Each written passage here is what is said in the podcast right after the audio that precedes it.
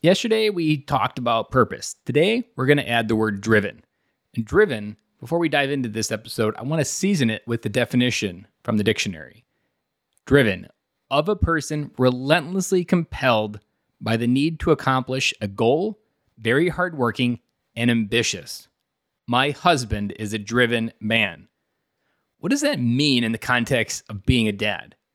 It means that you naturally tap into the power on the inside that you have to create from your purpose?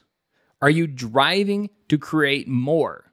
Or are you consuming more than you create?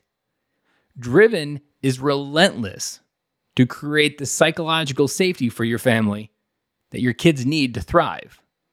Driven is towards the purpose that creates a vision for your family that is compelling for your wife to follow.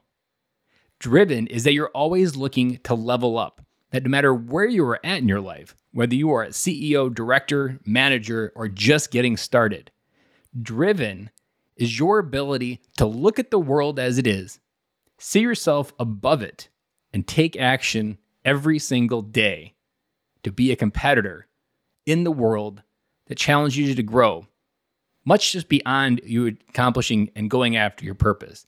But driven is executing those goals to be more than you were yesterday. And that every day forward, you're looking to be 1% better because you're driven towards a higher vision of who you want to be, where you want to go, and what do you want your family life to look like. If you are not dreaming into the future, if you worry about surviving today, if tomorrow stresses you out, you are most likely probably not driven towards something beyond this one, three months, one year, five year.